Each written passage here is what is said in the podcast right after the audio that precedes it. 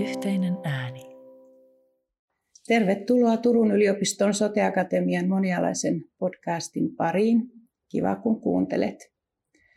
Tämä jakso on tuotettu yhteistyössä neuropsykiatrisesti oireilevat nuoret palvelujen pyörteissä eli NEPSOS-hankkeen kanssa ja on osa hankkeen podcast-sarjaa. Tänään meillä on aiheena nuorten neurokirjo ilmiönä sosiaalityön, koulun ja nuorisopsykiatrian näkökulmista. Käytämme termeinä nuorten neuropsykiatriset oireet, diagnoosit tai nuorten neurokirjo, riippuen siitä, missä kontekstissa aiheesta milloinkin puhumme. Käsittelemme tänään aihetta yleisesti yhteiskunnan tasolla sekä omien osaamisalueidemme näkökulmista. Minä olen sosiaalityön professori Merja Anis Turun yliopistosta. Olen tämän NEPSOS-hankkeen vastuullinen johtaja ja kanssani keskustelemassa ovat nuorisopsykiatrian apulaisprofessori Max Karukivi ja erityispedagogiikan apulaisprofessori Minna Kyttälä Turun yliopistosta. Haluaisitteko Max ja Minna tähän alkuun kertoa, mitä teette tässä hankkeessa? Joo, kiitos. Totta kai. Olen tosiaan Max Karukivi ja taustakoulutukseltani on nuorisopsykiatria erikoislääkäri. Eli tämän Turun yliopiston työn ohella mä toimin sivuvirkaisena ylilääkärinä TYKS nuorisopsykiatrialla ja sanoisin, että mä tarkastelen näitä ilmiöitä varmaan aika paljon myös tämmöisenä kliinikkona. Tässä Nepsos-hankkeessa niin mä vastaan tästä rekisteritutkimusosuudesta, eli käytännössä voisi sanoa, että mä tarkastelen näitä asioita diagnoosien, lastensuojelun palveluiden käytön ja sanoisiko sosioekonomisen aseman näkökulmasta. Joo, hei vaan kaikille. Mä olen Minna Kyttälä ja vastaan Turun yliopistossa erityispedagogiikan oppiaineesta ja sen koulutuksista ja olen toiminut pitkään erityisopettajan kouluttajana ja tuon sitä kautta tähän keskusteluun ja tähän hankkeeseen erityispedagogiikan ja myös opettajan koulutuksen näkökulmaa. Ja tässä Nepsos-hankkeessa vedän kolmostyöpakettia, jossa keskitytään moniammatilliseen yhteistyöhön. Ja itse tosiaan äh, olen, olen äh, ehkä vahvemmin mukana työpaketissa kaksi, jossa, jossa on nuorten haastatteluja, vanhempien haastatteluja ja, ja tässä on sitten use, useita tutkijoita meillä kaikissa työpaketeissa myöskin, myöskin toteuttamassa tätä tutkimusta.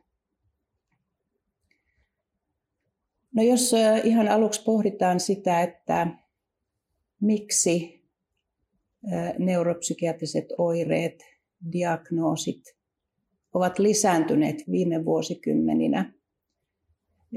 Tiedämme tutkimuksista, että, että tämä ilmiö on, on yleistynyt ja me tässä nyt pohdiskellaan, mitä tässä mahdollisesti voisi olla taustana.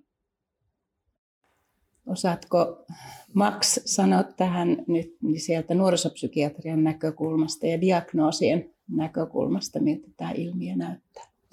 Joo, se on hyvä, hyvä kysymys sillä sinänsä. Tota, mä ajattelisin näin niin kuin diagnoosien vinkkelistä, että varmaan selkeimpiä semmoisia muutoksia niin sanotusti entisaikoihin verrattuna on se, että ylipäätään nämä kehitykselliset neuropsykiatriset diagnoosit on tullut tautiluokituksiin selkeämmin oikeastaan tuossa niin 1990-luvulla.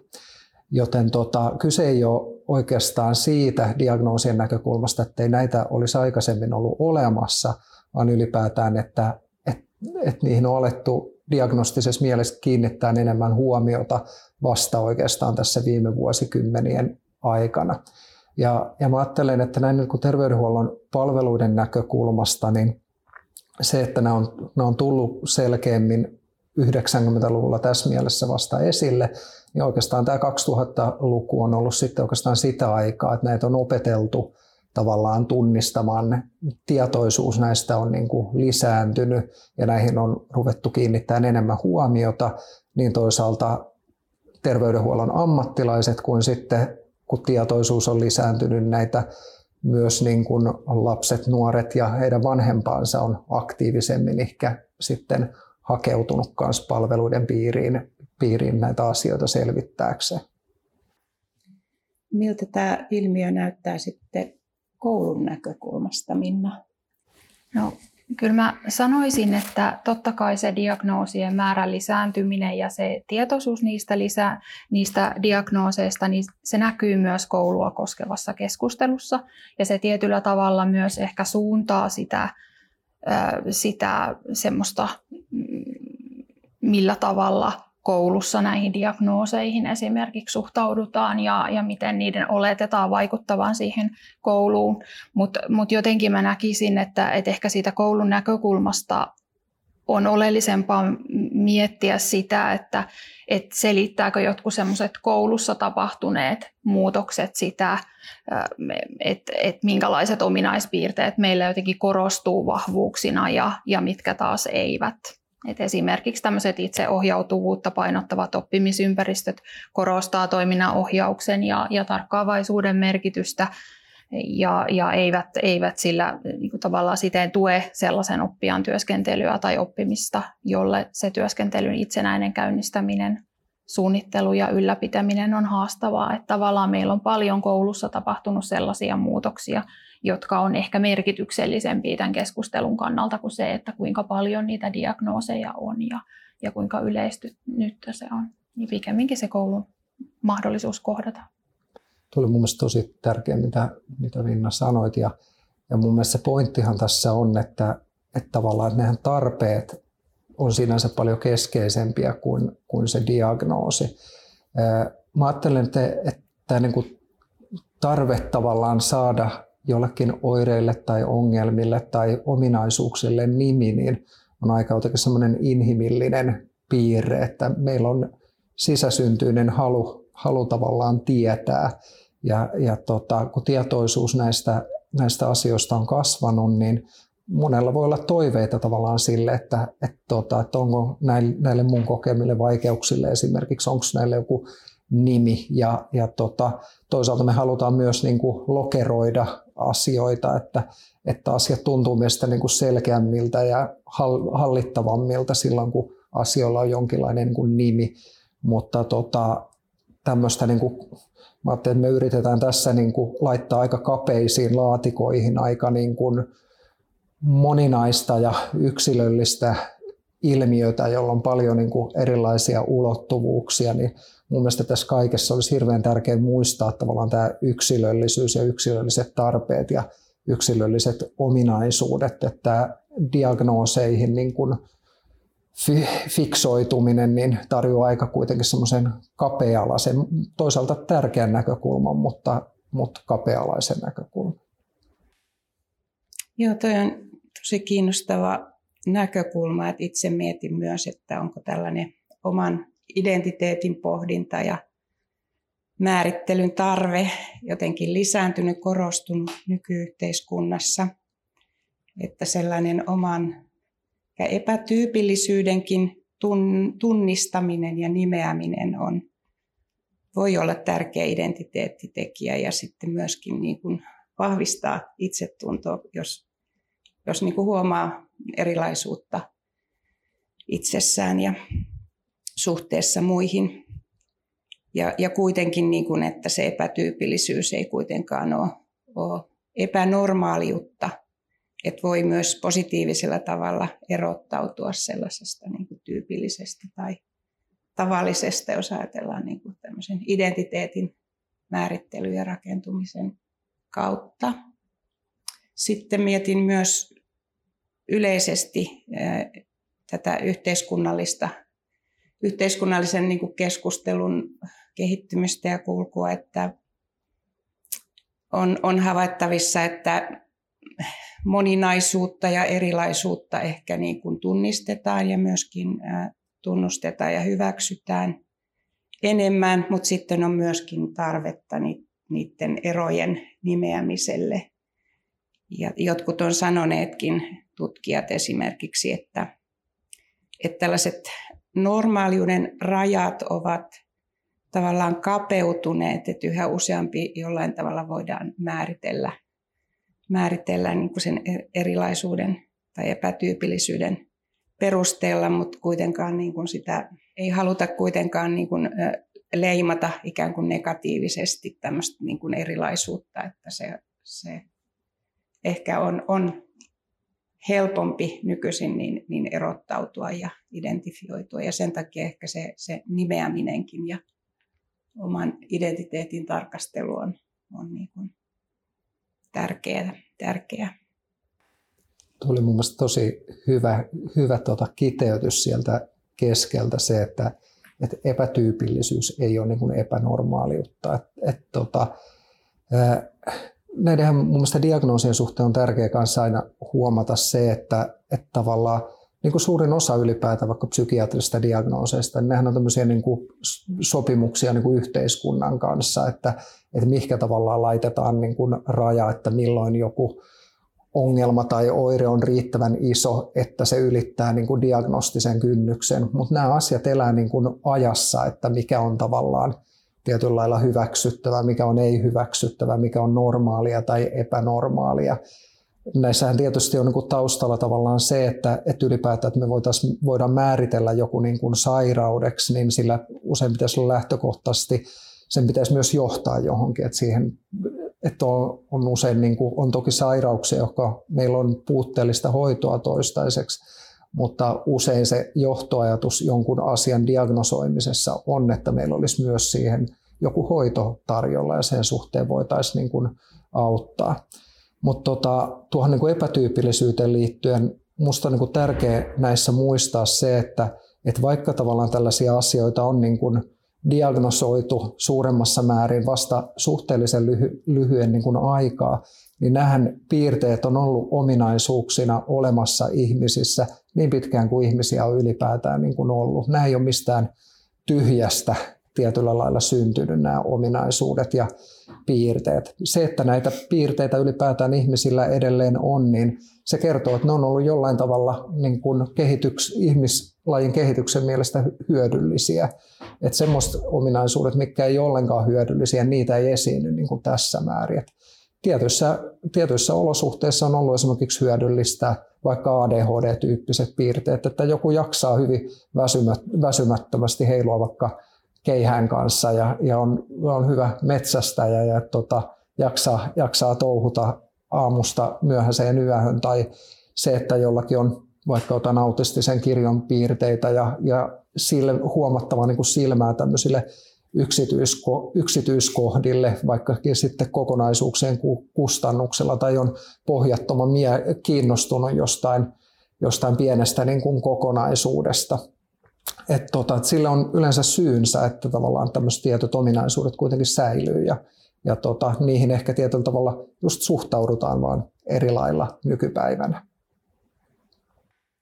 Joo, olisiko tällaiset, äh, tällaiset niin kuin erityistaidot tai, tai kiinnostuksen kohteet, niin, niin äh, olisiko niitä mahdollisuus jotenkin enemmän huomioida esimerkiksi koulu, kouluyhteisöissä, että miten, miten erilaisuus ja erilaiset intressit ja tiedot ja taidot tulisi parhaiten hyödynnettyä ja huomioitua esimerkiksi kouluympäristössä.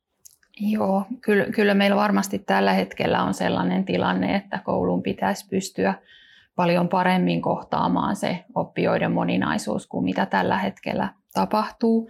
Ja, ja tästä käydään paljon keskustelua, käydään paljon julkista keskustelua, käydään paljon keskustelua tutkijoiden parissa, käydään paljon keskustelua opettajien parissa, että, että mitä se sitten koulun näkökulmasta tarkoittaa, mutta tämä oikeastaan jotenkin nivoutuu siihen, mitä tuossa alussa toin, toin esiinkin, että, että se ikään kuin se näkökulma ei ole siellä niissä yksilön ominaisuuksissa. Toki me tarvitaan tietoa niistä yksilön ominaisuuksista, ominaispiirteistä, jotta me voidaan suunnitella se, millä tavalla se yhteisö, yhteisö voisi sen oppijan kohdata, mutta et, et se näkökulma on enemmän siinä, että miten meidän koulun yhteisönä ja, ja oppimisympäristönä pitäisi muuttua.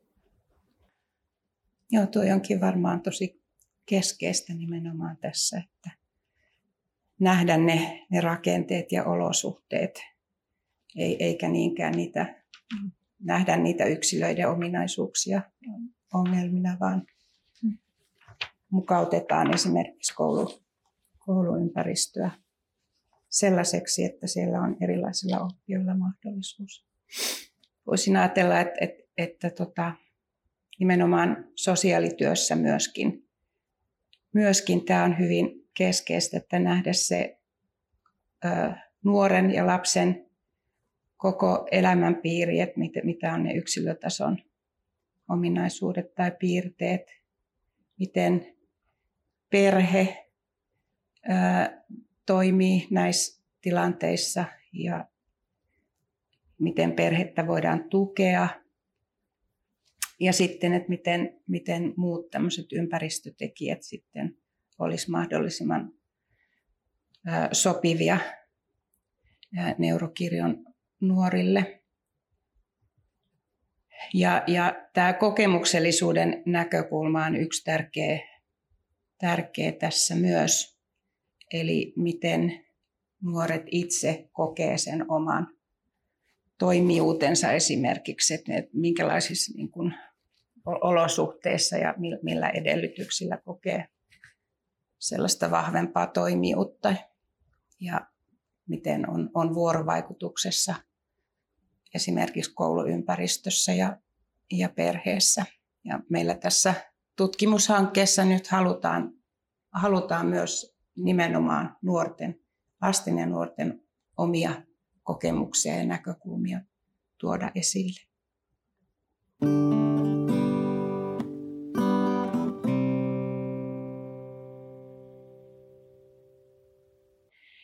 Ja siis nämä määritel- erilaiset määritelmät ja diagnoosithan on siinä mielessä tärkeitä, että ne määrittää sitä, että millainen asema ihmisillä on yhteiskunnassa ja erilaisissa käytännöissä, esimerkiksi palveluissa, sosiaaliturvassa ja sosiaalipalveluissa esimerkiksi, mutta olisiko sitten kuitenkin sillä tavalla, että tällaisten määritelmien ja diagnoosien ei, ei pitäisi olla staattisia, että voi tavallaan yhden ihmisen, yhden nuorenkin kohdalla se voi muuttua, että vaikka papereissa on tietty diagnoosi, niin sitten kuitenkin se tilanne voi voi elämän kulussa muuttua ja, ja nuorten käsitys itsestään ja sit käsitys myös siitä omasta toimijuudestaan ja kyvystään ja taidostaan voi muuttua ja sitten se pitäisi myöskin ammattilaisten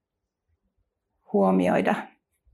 Mitä ajattelette tällaisesta näkökulmasta? Diagnoosit ei olisikaan semmoisia staattisia määritelmiä, vaan, vaan jo, jollain tavalla sitten mahdollistaisi myös sen muutoksen. Tuo on tosi hyvä kysymys. Ja, ja tietysti tota, Matte, kun nähdään neuro, neuropsykiatriset diagnoosit on sellaisia tavalla, että ne on kehityksellisiä luonteelta, että ne on tavallaan pitänyt ne piirteet olla pienestä, pienestä pitäen. Ja ajatus on tietyllä tavalla, että ne on niin kuin tietyllä tavalla hyvin pysyviä. Toisaalta me tiedetään tutkimusten perusteella, että valtaosa niistä, kenellä on lapsuudessa asetettu ADHD-diagnoosi, niin ne hei pari kolmekymppisenä täytä enää niin diagnostisia kriteereitä. Että kyllä tässä mielessä niin kuin nämä diagnoosit elää kuitenkin niin kuin ajassa. Ja me tiedetään, että tietyt ADHD-tyyppipiirteet esimerkiksi ikämyöten lieventyy enemmän kuin toiset. Tyypillisesti esimerkiksi impulsiivisuus ja tämmöinen yliaktiivisuus lieventyy enemmän kuin tarkkaamattomuuteen liittyvät, liittyvät pulmat.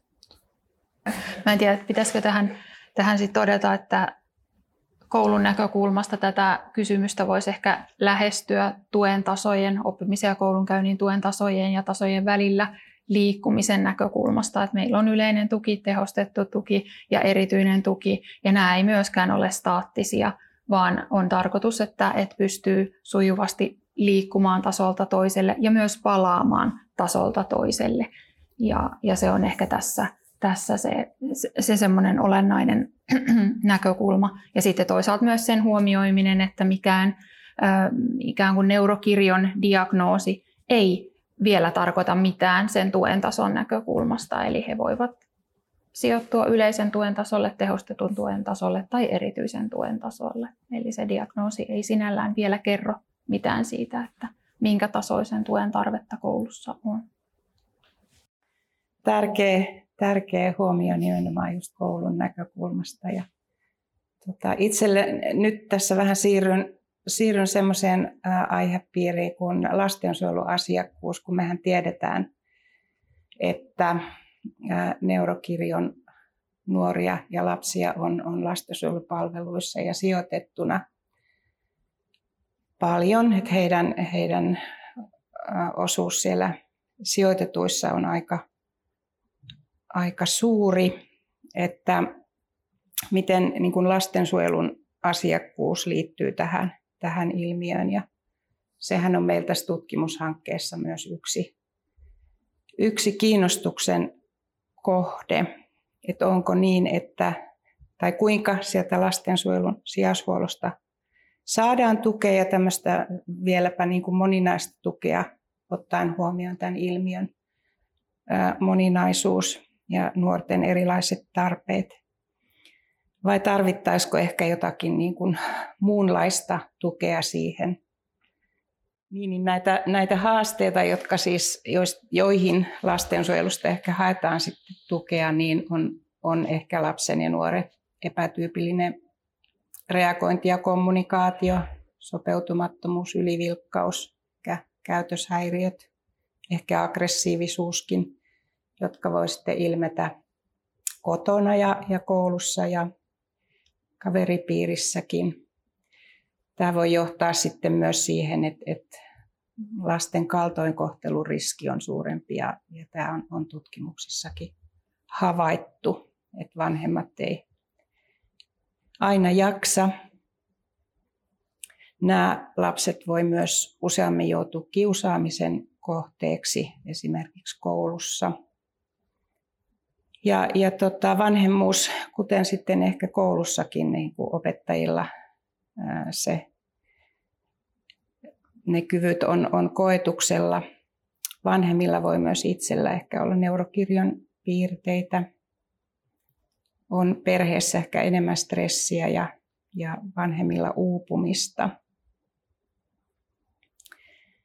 Ja nyt sitten jos, jos mietitään, että miten, minkälaista tukea tämmöisissä tilanteissa voidaan antaa, niin voi tietysti kysyä, että onko se kodin ulkopuolelle sijoittaminen sitten se hyvä ratkaisu vai olisiko meillä tarvetta enemmän tämmöiselle niin kuin avohuollon tuolle, tuelle perhetyölle. Sitä varmasti onkin hyvin paljon, mutta, mutta tiedetään myös, että nämä sijoitukset lastensuojelun toimenpiteinä on varsin yleisiä. Näkyykö tämä ilmiö jotenkin nyt teidän alalla nuorisopsykiatriassa ja, ja erityispedagogiikassa? No, näkyy kyllä. Mä ajattelen, tuossa oli monta tärkeää, tärkeää ajatusta ja ottaisin, että voisin sillä niin kuvata näin vaikka erikoissairaanhoidon näkökulmasta, että haastehan tietyllä tavalla on, että et, et, tota, et, et vaikka tämmöisiä niin kuin tavallaan piirteitä tai ominaisuuksia olisi, ehkä diagnoosiinkin saakka, jos kaikki menee niin kuin kivasti, niin tyypillisesti he ei edes tuu erikoissairaanhoitoon saakka.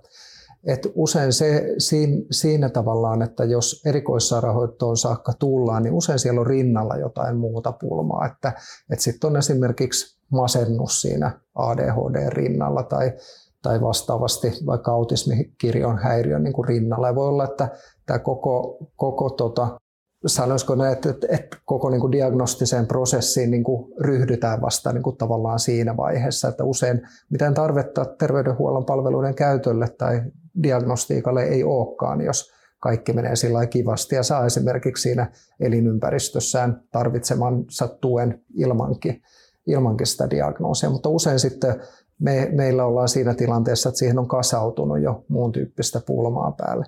Ja tämä on meille sillä tavoin niin kuin haaste, että, että psykiatrialta sanoisin ehkä vähän perusteettomastikin odotetaan välillä ikään kuin, että että pystyttäisiin tavallaan hoitamaan ikään kuin se ongelma pois. Että meillä olisi joku lääke, meillä olisi joku temppu, joku yksinkertainen tavalla hoidollinen toimenpide, jolla se ongelma ikään kuin lakkaisi olemasta. Ja kuten tässäkin on puhuttu, että kun me puhutaan tämmöistä hyvin pitkäaikaista piirteistä, ominaisuuksista, jotka nämä ongelmat sitten osaltaan niin kuin nivoutuu, niin ne ei ole yksinkertaisesti jollain helpolla tempulla ikään kuin hoide, hoidettavissa pois. Me voidaan lievittää tiettyjä oireita, helpottaa tiettyjä asioita. Esimerkiksi ADHDn hoitoon on hyviä, sanoisiko erinomaisiakin lääkkeitä niin kuin olemassa, mutta se on vain niin osa tavallaan sitä, sitä ratkaisua. On silti tietyt nämä piirteet, tietyt ominaisuudet ja monen sorttista tuen tarvetta esimerkiksi siinä arjessa. Joten mä tämän ryhmän kohdalla niin kuin korostuneesti me tarvitaan tavallaan hoidon tueksi muita ammattilaisia, on ne sitten lastensuojelun piiristä, koulussa tehtäviä, tehtäviä tukitoimia. Me ei yksin niin kuin nuorisopsykiatrialla päästä tavallaan hyvin, hyvin lopputuloksiin. Joten tota, mä näkisin tosi tärkeäksi tavallaan tässä niin kuin sen, sen yhteistyön ja, ja muiden tavallaan tukitoimien olemassaolon kuin vaan tavallaan sen terveydenhuollon järjestämän hoidon. Eli tämä nivoutuu aika vahvasti siihen moniammatilliseen yhteistyöhön ja monialaiseen ymmärrykseen. Ja, ja sä Max mainitsit tuolla ne liian suuret odotukset, ja nämä, tämä on myös sellainen asia, joka on nyt noussut esiin näistä fokusryhmähaastatteluista, joita me ollaan tässä Nepsos-hankkeessa tehty. Eli tavallaan sellaiset epärealistiset odotukset, joita esimerkiksi koulussa voi olla esimerkiksi siihen, mitä terveydenhuollon puolella voidaan tehdä. Toivotaan jotain sellaista, mikä ei ole mahdollista.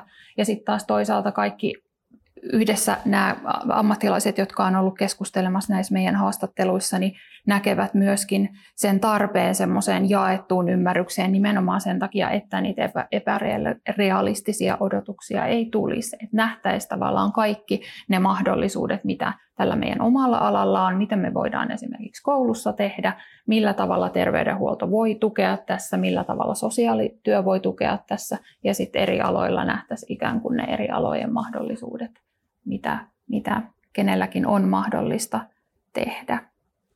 Toitte esiin just nyt sitten meidän hankkeenkin ytimessä olevan asian, eli, eli monitieteisen ja moniammatillisen ymmärryksen merkityksen tässä ja, ja palvelujen merkityksen, kun ä, neurokirjon lapsia, nuoria ja heidän perheitään tuetaan se lapsen ja nuoren arjen, arjen järjestyminen mm. niin koulussa ja tietysti myös sitten kotona Kyllä. perheessä, niin se on sitä olennaista ja miten, miten siihen pystyttäisiin sitten paremmin tukea antamaan. Tiedämme, että, neurokirjon lasten vanhemmat on usein hyvin aktiivisia. Heidän täytyykin olla aktiivisia tämmöisiä ikään kuin palvelujen koordinaattoreita, kun palvelujärjestelmä on niin moninainen ja, ja pirstaleinen. Ja, ja varmasti toiveita olisi, että ammattilaiset paremmin tunnistaisi näitä, näitä ilmiöitä ja, ja olisi myös, myös sit enemmän sitä palveluvalikkoa ennen kuin on tarvetta sitten mennä tämmöisiin niin sanottuihin ras, raskaampiin palveluihin, joita niitäkin toki ilman muuta tarvitaan.